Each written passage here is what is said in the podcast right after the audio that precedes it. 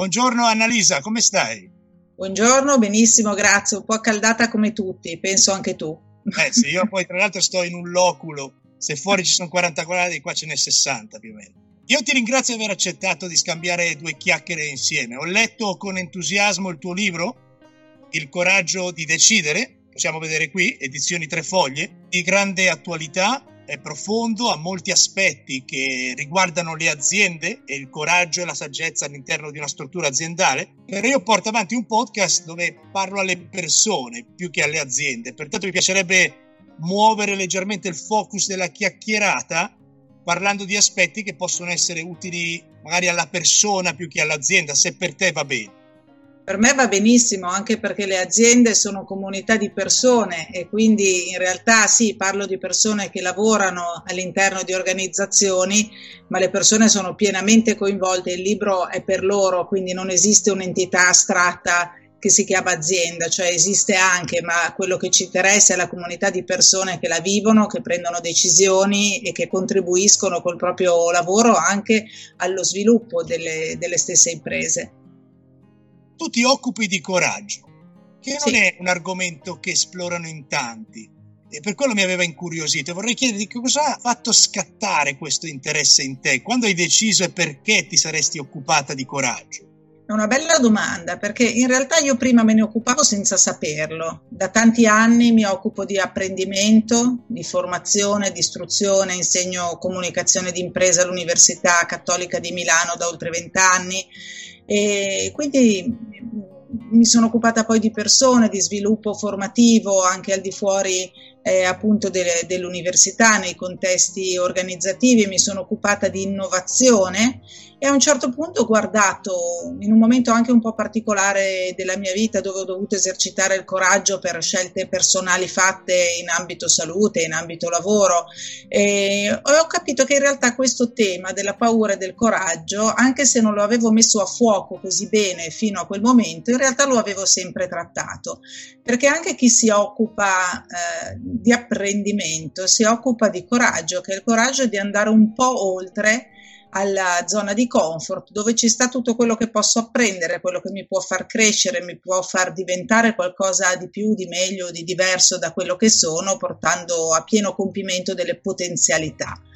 Um, questo mio incontro col coraggio è nato anche da una passione per la comunicazione che non è argomento specifico di questo libro ma un po' lo attraversa eh, perché ho incontrato il coraggio anche sul territorio dei brand coraggiosi, quindi che sono eh, oggi quelle imprese, quei brand eh, che sanno eh, valicare i confini tra interno e esterno e prendere delle posizioni a volte non troppo comode eh, nei confronti anche di tematiche scottanti, calde, nel contesto mm, anche più largo di quello dei confini dell'impresa specifica. E quindi sono arrivata così per scelte ehm, anche personali a mettere in piedi una nuova realtà, eh, una piccola società di consulenza che ho centrato sul coraggio perché è nata nel 2020 a febbraio, anzi diciamo alla fine di febbraio, quindi un momento durissimo dove il tema del coraggio eh, diventava pressante, pressante dentro di me e, e, pressante per l'ascolto che stavo facendo in quel momento delle necessità di persone alle prese con una pandemia che ci ha lasciato un po' senza parola e anche di organizzazioni che dovevano gestire un'ulteriore criticità dopo tutte quelle che nell'ultimo decennio avevano già eh, in qualche modo occupato eh, i pensieri di chi nelle organizzazioni vive deve prendere decisioni. Annalisa, l'etimologia del coraggio parla chiaro, c'è dentro la parola cuore, far, far le cose col cuore, avere cuore.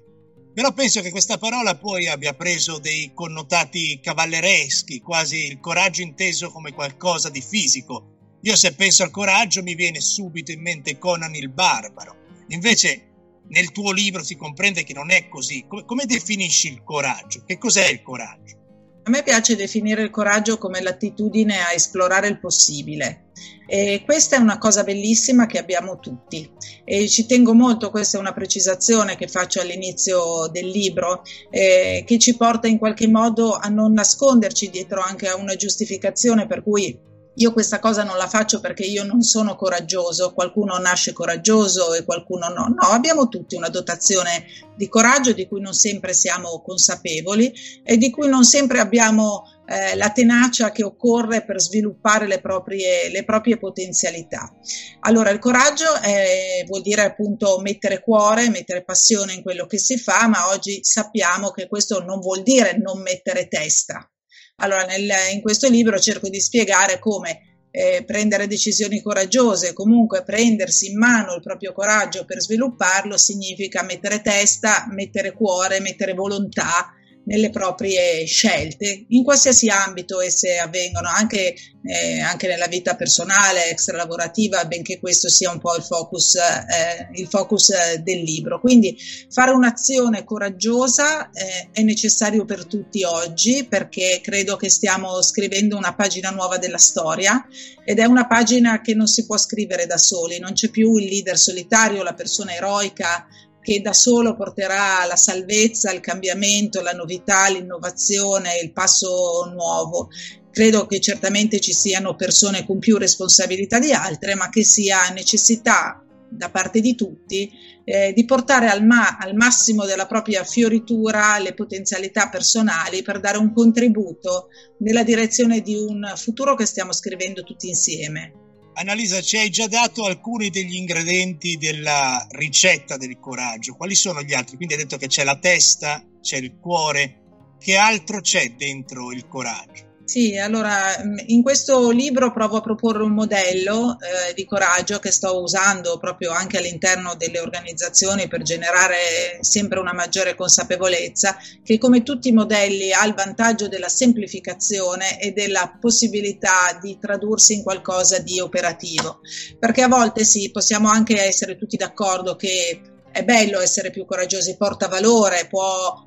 portare valore anche a, a, se stessi, un valore personale. Poi però non sappiamo come fare. Allora in questo libro che parte da un eh, primo nucleo più teorico e più di significati, eh, si passa poi anche ad una parte un po' operativa che cerca di dare una mano perché a volte siamo d'accordo sui grandi temi, sui concetti astratti, poi non sappiamo davvero come fare per metterli in pratica, farli diventare progettualità reali anche per sé. Allora lì parlo di un coraggio di dire, eh, che è il coraggio di prendere posizione, di esprimersi. Eh, tante volte quello che noi pensiamo non viene nemmeno tradotto in parole perché ci fermiamo prima, ci mettiamo dei limiti da soli o perché non siamo tanto capaci di esprimere correttamente una nostra idea, un punto, un punto di vista, quindi una competenza anche eh, comunicativa e un clima di fiducia nelle relazioni che noi abbiamo con gli altri è quello che ci porta alla possibilità di parola. Quindi vorrei che fosse chiaro che quando intorno a noi c'è il silenzio non vuol dire che va tutto bene sempre, a volte bisogna prendersi il coraggio di tirarsi fuori o, oppure se abbiamo la responsabilità su altre persone il coraggio di costruire un ambiente in cui la comunicazione possa fluire liberamente. Se c'è silenzio intorno a me una domanda me la devo fare, non vuol dire che ci sia sempre consenso. Poi c'è un coraggio di fare, abbiamo delle buone idee e a volte ci fermiamo lì.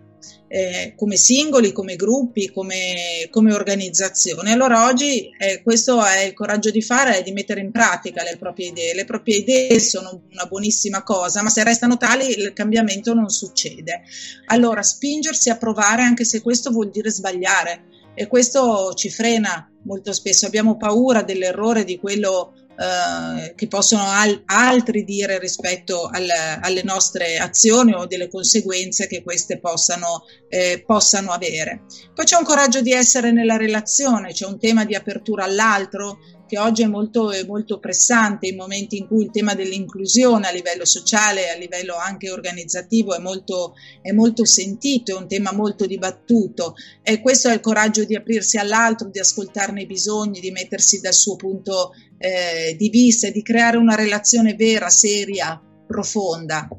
Il coraggio di decidere è una delle forme del coraggio, per cui io posso raccogliere tutte le informazioni dell'universo,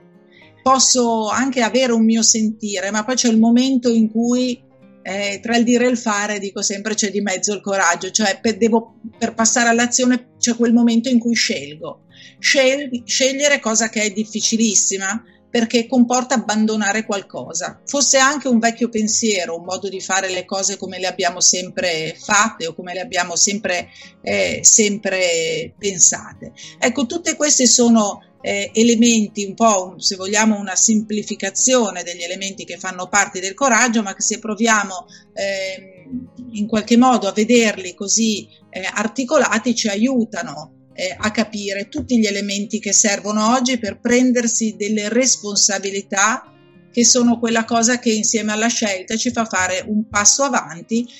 e che è difficile fare quando la situazione è incerta o quando abbiamo eh, davanti a noi delle alternative che sono ugualmente valide, perché è facile scegliere quando una cosa è sicuramente buona e una cosa non lo è. Eh, e qui entra l'altro tema che tu dicevi all'inizio, il coraggio come eroico, eh, come coraggio fisico, di impresa, eh, fuori, fuori, dal normale, diciamo così. Ecco, in realtà c'è anche una dimensione psicologica del coraggio che oggi sta venendo molto alla luce anche a livello individuale, che è quella in qualche modo della propria centratura, dell'allineamento valoriale, dell'essere, del sentire di prendere una decisione che è corretta per come si è. Eh, questa cosa sta venendo molto ehm, oggi in evidenza, diciamo che dopo il periodo del, del Covid o insieme al Covid molte persone eh, hanno usato quel tempo e hanno capito delle cose di se stesse che stanno facendo fare delle scelte diverse di dove si vuole vivere, dove si vuole lavorare, eh, come ci si vuole muovere in una vita di cui prima non ragionavamo su certi aspetti che davamo un po' per scontati. Ecco, in queste carte sparigliate dalla pandemia stiamo ragionando anche in modo coraggioso su scelte personali, identitarie, profonde, eh, dove il coraggio è di essere coerenti, autentici, allineati con la propria dimensione intima e valoriale. Annalisa, hai elencato alcuni tipi di coraggio, quello di dire, quello di fare, quello di decidere, quello di essere in una relazione. La mia curiosità è questa, se uno magari ha il coraggio di dire è anche coraggioso nel fare, nel senso se uno è coraggioso è coraggioso in tutto, magari può essere coraggioso in una di queste categorie che tu hai menzionato. E nel caso fosse così, come si fa a espandere il coraggio a tutto? È, è, è, un percorso, quello di crescita personale, di sviluppo delle potenzialità è sempre un percorso che parte da una consapevolezza. La consapevolezza è capire dove metto le mie energie, che cosa so fare veramente bene, dove, dove riesco. È possibile che io sia eh, coraggioso e abbia capacità ideative di immaginare scenari nuovi, che, eh, che è una dimensione molto, fond- cioè, molto importante, addirittura fondamentale per generare un cambiamento, e che magari sia meno coraggioso nella sua implementazione o viceversa che non riesca ad avere una visione sistemica o prospettica eh, importante, però poi io sia molto capace poi eh, su un'idea di costruire un progetto. Ecco, le fasi di, di analisi e di consapevolezza iniziali sono quelle che ci aiutano a partire da un modello, a capire dove siamo messi noi e dove siamo bravi, quali sono le nostre, eh, già le nostre capacità ben avviate, qual è la nostra dotazione eh, di coraggio, quanto sappiamo pensare fare in maniera divergente e, e, creativa, per esempio, per poter fare poi il passo in una direzione che non è ancora stata scritta. Questo è il primo, è il primo livello. Dopodiché si tratta di mettere in fila i passi e di capire dove vor- devo lavorare se voglio migliorare in alcune parti e voglio allenare alcune mie capacità che magari eh, sono più, più sopite, che tengo meno, meno allenate e costruire un percorso, un percorso che è quello dello sviluppo personale, che passa da una grande sperimentazione. D'altronde, cioè, nessuno di noi è diventato muscoloso senza andare in palestra e lo stesso succede anche con il coraggio. Lo, devo, lo posso allenare, e devo sapere che cosa allenare in base ai miei obiettivi e alla mia dotazione di partenza. Chiarissimo. C'è una cosa che mi ha sempre colpito eh, noi a volte sappiamo esattamente qual è la cosa giusta da fare, qual è la cosa giusta da dire, che decisione dovremmo prendere. Il nostro corpo in qualche modo ce lo indica, abbiamo una specie di istinto, di saggezza, di qualcosa di viscerale che ci dice quella è la cosa giusta, però non lo facciamo. C'è questo conflitto interno e spesso ci porta a non fare la cosa giusta. Come mai succede questo? Se sappiamo qual è la cosa giusta, perché non riusciamo a farlo? Ci sono sempre molti condizionamenti, non c'è una risposta univoca a questa domanda. Alcuni ce li mettiamo noi, sono condizionamenti che nascono nelle nostre teste con i nostri bias o nostre paure, quindi quelle paure che possono essere nostre alleate perché ci, fanno, ci permettono di difenderci da situazioni pericolose e a volte ci portano all'inazione a prescindere, anche se sappiamo che qualcosa eh, dovremmo farla. E, ehm, noi quando dobbiamo decidere, che vuol dire tagliare, quindi lasciare indietro qualche cosa, facciamo fatica. Direi che la parte più difficile nel fare quello che sentiamo magari giusto fare poi non lo facciamo è che ci richiede di abbandonare alcune, alcune strade. Quindi di fronte alla scelta la nostra fatica nasce dall'abbandono. Imparare una, a fare una cosa nuova vuol dire smettere di fare una che magari sappiamo già che ci viene bene e che l'abbiamo sempre fatta e ha sempre funzionato. E quindi tralasciamo il fatto di poterla fare ancora meglio o in maniera diversa perché è un po' faticoso. E poi c'è un tema di contesto, ci sono gli altri, gli altri che ci guardano, il contesto in cui siamo calati, le norme sociali che possiamo oh, condividere più o meno con gruppi, di, con gruppi di persone. Quindi a volte sentiamo che sarebbe giusto fare qualche cosa, ma non lo facciamo perché c'è il giudizio degli altri che pesa su di noi o viceversa lo facciamo per andare incontro a quello che dicono gli altri. Altri che possono essere davvero il ristretto gruppo eh, di amici, può essere il team di lavoro, può essere eh, il contesto più ampio del nostro gruppo eh, di appartenenza che in quel preciso momento storico crede le cose in un certo modo, diciamo così. Quindi eh, anche nel libro dico sempre che mi è piaciuta molto la prima proposta della copertina che mi è stata fatta di questa donna che si tuffa, ma eh, nella prima versione non c'erano le persone che sono adesso dipinte nell'acqua, le ho proprio volute perché gli altri hanno un peso, noi non viviamo in un vuoto sociale, viviamo nel confronto e quindi eh, il confronto è uno di quegli aspetti di negoziazione di significati che noi facciamo non solo con noi, ma anche con, eh, con altri. Questi direi che sono due macro, due macro categorie. Poi ci sono degli opportunismi, se vogliamo, per non rischiare in certi ambienti di non poter ambire magari a qualche posizione, perché appunto il contesto richiede il comportamento di un certo tipo. E a volte ci adeguiamo ehm, eh, a cose che sentiamo non giuste, ma che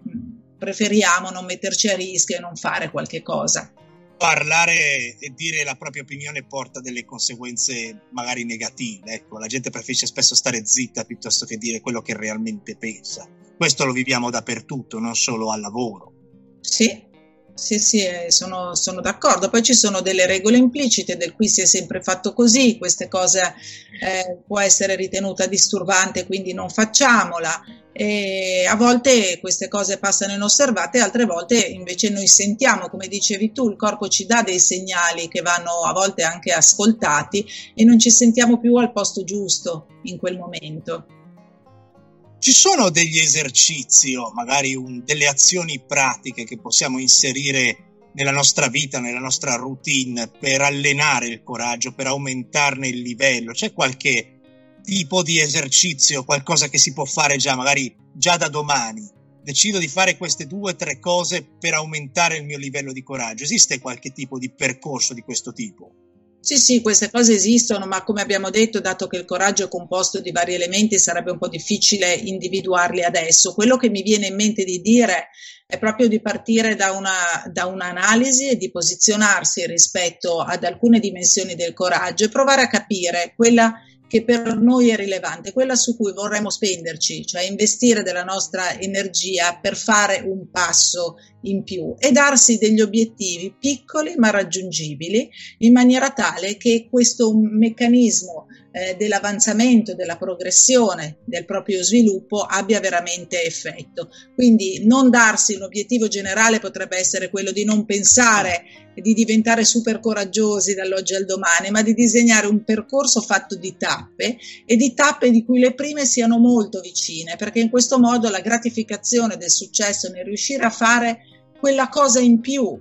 che non avremmo fatto in realtà ci motiva ad andare avanti. Banalmente, se so che durante le riunioni il mio timore prende il sopravvento quando sono con persone di un certo tipo, con i miei capi o con i miei amici, eccetera, ecco, magari darsi l'obiettivo di alla prossima volta una cosa in più la dico, mi spingo, vediamo che cosa, che cosa eh, succede. No? Ecco, queste piccole cose che però eh, possono fare, eh, fare, la differenza e vado a investire sulle cose che contano per me. Eh, c'è una cosa che racconto nel primo capitolo di questo libro è che in realtà esercitare il coraggio alimenta e fa aumentare le nostre riserve eh, di elementi positivi, quindi la nostra, oggi è una parola che si usa molto, resilienza, quindi la nostra capacità di resistere eh, alle storture, alle difficoltà, alle pressioni eh, che ci arrivano, la nostra determinazione, il nostro senso di autoefficacia, cioè la capacità, il senso di poter incidere sugli eventi, tutte queste dotazioni positive che sono proprie della persona coraggiosa,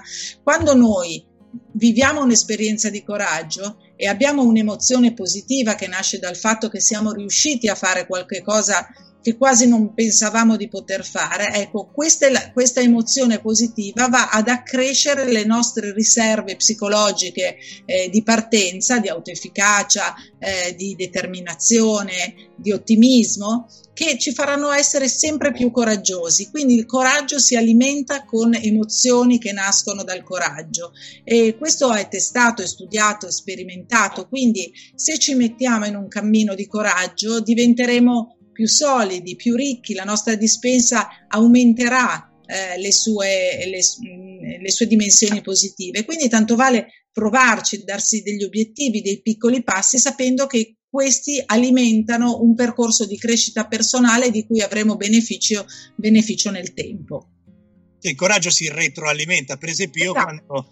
quando mi propongono qualcosa che distinto non voglio fare o qualcosa che subito la mente mi dice no, no, quello no, è troppo difficile, tendo a farlo proprio perché penso che un esercizio sia andare a buttarsi e fare quelle cose che la mente non vuole fare. Quindi è un modo proprio per esercitarti e fa uscire un po' dalla routine e dici ma mi hanno proposto una cosa che mi mette un po' di ansia, però io la faccio. Ed è sempre quel, quel salto che poi anche se non la fai bene, però l'hai fatta rimani sì. con un senso di liberazione piuttosto che un senso di vittoria, come magari quando parli in pubblico. Io personalmente mi capita per, di farlo per lavoro e non è che sento di aver vinto niente, sento di, di essermi tolto un peso, di essere salito un po' di livello, non, più che il, i dettagli dello speech che ho fatto, la reazione del pubblico, quelle cose vengono dopo. Il fatto di averlo fatto già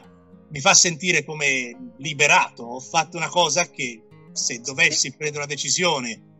da solo, senza nessuno che, che magari mi, mi, giudica o quello che è, non la farei mai. Però invece la faccio perché so che posso aumentare di livello. Esatto, questa è proprio una dimensione di empowerment personale, di crescita del proprio senso di potere. Addirittura eh, questa, questo tipo di situazione che nasce anche mh, quando assisto a delle azioni coraggiose fatte da altre, quindi sono uno spettatore in qualche modo, per, anche questo eh, ci aiuta, ci attiva. E qualcuno parla di elevation come una dimensione eh, quasi morale, spirituale di elevazione, perché c'è questa dimensione anche appunto non solo la dimensione psicologica, non solo la dimensione fisica, ma c'è anche questa dimensione morale dell'azione coraggiosa che è quella compiuta da sé o da altri quando vediamo, non so, qualcuno che si butta in mare per salvare il bambino che sta affogando, anche se non siamo noi assistere a questa scena, ci fa bene e ci alimenta pensiero positivo, ci alimenta eh, emozioni positive. Cosa, queste emozioni sono ormai registrate, stanno in un'area del cervello che si chiama eh, corteccia cingolata subgenuale anteriore, cioè sta qua dietro la fronte ed è quella dimensione e si vede proprio che si attiva con queste emozioni eh, positive. Quindi il coraggio ci fa riuscire a fare delle cose che non pensavamo a volte di poter fare, di riuscire a fare e aumenta le nostre risorse personali che ci saranno utili in situazioni future. Quindi mette in moto un, un processo di, eh, di empowerment personale che fa bene un po' a tutti. Ecco. Nel tuo libro parli di coraggio, di saggezza, ma anche di creatività. C'è il sesto capitolo del libro che è molto interessante perché fai un sacco di esercizi, c'è un workout creativo e c'è un concetto che mi ha colpito che è il primo che la creatività ha bisogno del vuoto, ma non di un foglio bianco. Qual è la differenza tra il bianco e il vuoto? Allora sì, lì racconto che eh, faccio riferimento a un'esperienza che forse ha avuto ciascuno di noi ai tempi della, della scuola, quando ti trovavi a dover scrivere un tema, sei al liceo, devi scrivere un tema, il foglio è bianco, hai un titolo e sei un po' eh, in ansia. E in realtà eh, faccio riferimento a un pittore che faceva di fronte all'angoscia della tela bianca vedova ai suoi, ai suoi studenti, diceva quella tela in realtà non è proprio vuota, ma contiene tutte le esperienze visive che noi abbiamo visto di tele dipinte dei grandi pittori, dei grandi maestri, che sarebbe come dire che noi facciamo fatica a scrivere perché sappiamo che scrivere bene ha dei modelli, cioè abbiamo Manzoni, Leopardi, Dante e chissà quanti, quanti altri nella, nel nostro eh, pensiero. Quindi trovarsi a mettere per primo un segno, come un po' oggi dobbiamo fare rispetto al futuro da scrivere, può essere, può essere davvero eh, difficile. E il, ehm, Emilio Vedova risolveva macchiando eh, la, la, tela già con un segno, come quando noi prendiamo un foglio bianco e vogliamo disegnare, se disegniamo una cornice intorno al foglio, poi ci viene più facile riempirla, definiamo un perimetro e riusciamo ad andare ad andare dentro. E questo tema della creatività, del pensiero divergente, del pensiero creativo, che vuol dire anche il pensiero che ci porta ad immaginare scenari diversi da quelli che stiamo vivendo, in realtà non è molto esercitata e noi abbiamo bisogno di esercitarla, eppure eh, sono pochissime le realtà adulte in cui si destina tempo all'esercizio creativo, al pensiero fluido, eh, che provo a proporre con dei workout molto semplici, ma se davvero poi li penso rispetto a contesti di lavoro mi sembrano davvero lontanissimi. Allora, un tema della creatività è farsi domande, lì lo racconto bene e questo vale anche per se stessi. Noi cerchiamo sempre risposte, siamo cresciuti anche nel contesto educativo dove ci vengono chieste risposte, noi ci prepariamo a dare risposte. Ecco, il pensiero creativo si alimenta con le domande, anche il coraggio, con le domande quelle scomode, quelle che ti fanno challenge, che ti mettono eh, in difficoltà, che sono poi le domande dei bambini, del what if, che aprono, aprono orizzonti e quindi abbiamo bisogno di uno spazio spazio libero che non sia costrittivo rispetto a modelli precostituiti a quei quali sempre eh, confrontarsi, però abbiamo bisogno anche di un input. Allora provare a, eserci- a dedicare del tempo della propria vita personale allo, alla creatività aiuta, aiuta moltissimo a liberare il pensiero e delle energie, a farsi domande e non solo a cercare delle risposte. Se lo facciamo anche con noi stessi, quello è un bel esercizio per attivare il proprio coraggio, di qualsiasi coraggio abbiamo bisogno, però immaginare futuri possibili è il primo modo per andare verso quei, quei futuri possibili. Non incominciamo a metterci vincoli a pensare subito a quello che non ci permetterà di arrivare lì. Cominciamo ad aprire, aprire significati, spazi, domande, domande aperte. Poi vedremo quali tenere e quali no, ma senza quelle domande aperte eh, non ci sarebbe stata innovazione mai mi attacco a questo ultimo pensiero perché poi alla fine questi modelli di pensiero, queste domande sono la grande differenza tra quelle persone che poi creano grandi aziende, fanno, raggiungono le loro mete nella vita perché si fanno appunto queste domande, prendono delle decisioni, creano degli scenari che magari gli altri non pensano. E l'ultima parte del tuo libro è, una carrellata di storie, di saggezza decisionale, di coraggio e tu ricopri il ruolo di consigliere di amministrazione della Fondazione Adriano Olivetti. Ecco, c'è una storia che ho ascoltato nel tuo TED Talk che hai fatto che mi è piaciuta molto e lì si vede proprio che c'è un modello mentale che una persona comune non pensa, mentre Adriano Olivetti lo ha fatto con è quella storia di Natale Cappellaro che racconti in modo bellissimo in quel TED. Vorrei chiederti magari per come conclusione di questa conversazione se ce la racconti perché raccontata da te è un'altra cosa. Io ve la racconto e quello che farò e proverò anche a capire che cosa possiamo imparare da questa storia e di portarla anche al di fuori del contesto lavorativo. Chi ascolta eh, il tuo podcast mi hai detto che non sempre, non solo è legato no, a tematiche eh, organizzative. Quindi partiamo da un'impresa, da un'impresa grande che è quella di Adriano Livetti per capire come si fa ad alimentare il coraggio e che cosa ci possiamo portare a casa da questa particolare esperienza eh, di Natale Cappellaro. Natale Cappellaro entra in Olivetti come apprendista operaio nel 1916. C'era ancora il papà di Adriano, Camillo Olivetti, ingegnere, eh, ingegnere dell'intelligenza delle mani, a differenza di suo figlio più raffinato, se vogliamo, come tipo di, di pensiero. E, e si fa la sua strada Natale Cappellaro all'interno di questa azienda ricoprendo diversi ruoli, diversi eh, ruoli nel tempo. Diventa, entra nell'ufficio progetti nel 1930, poi diventa responsabile di questo ufficio. In questo ufficio grazie a lui eh, si realizza la Divisumma perché Olivetti è molto nota per le macchine da scrivere ma ha avuto gran parte del suo successo anche economico per le calcolatrici che erano le prime calcolatrici a dare anche un esito negativo e, e, ed erano anche loro vestite in modo molto bello la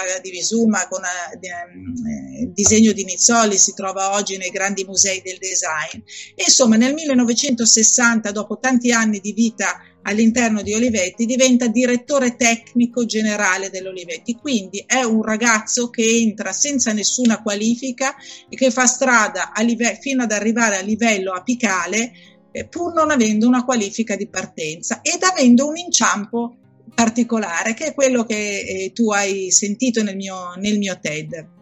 si racconta che a un certo punto eh, Adriano Olivetti, che lo aveva appunto voluto come responsabile nell'ufficio progetti, sia stato allertato da chi aveva fatto i conti degli, degli oggetti presenti in magazzino che mancavano alcuni pezzi e che questi pezzi poi erano stati, si era scoperto che erano stati portati a casa, sottratti all'azienda eh, da Natale Cappellaro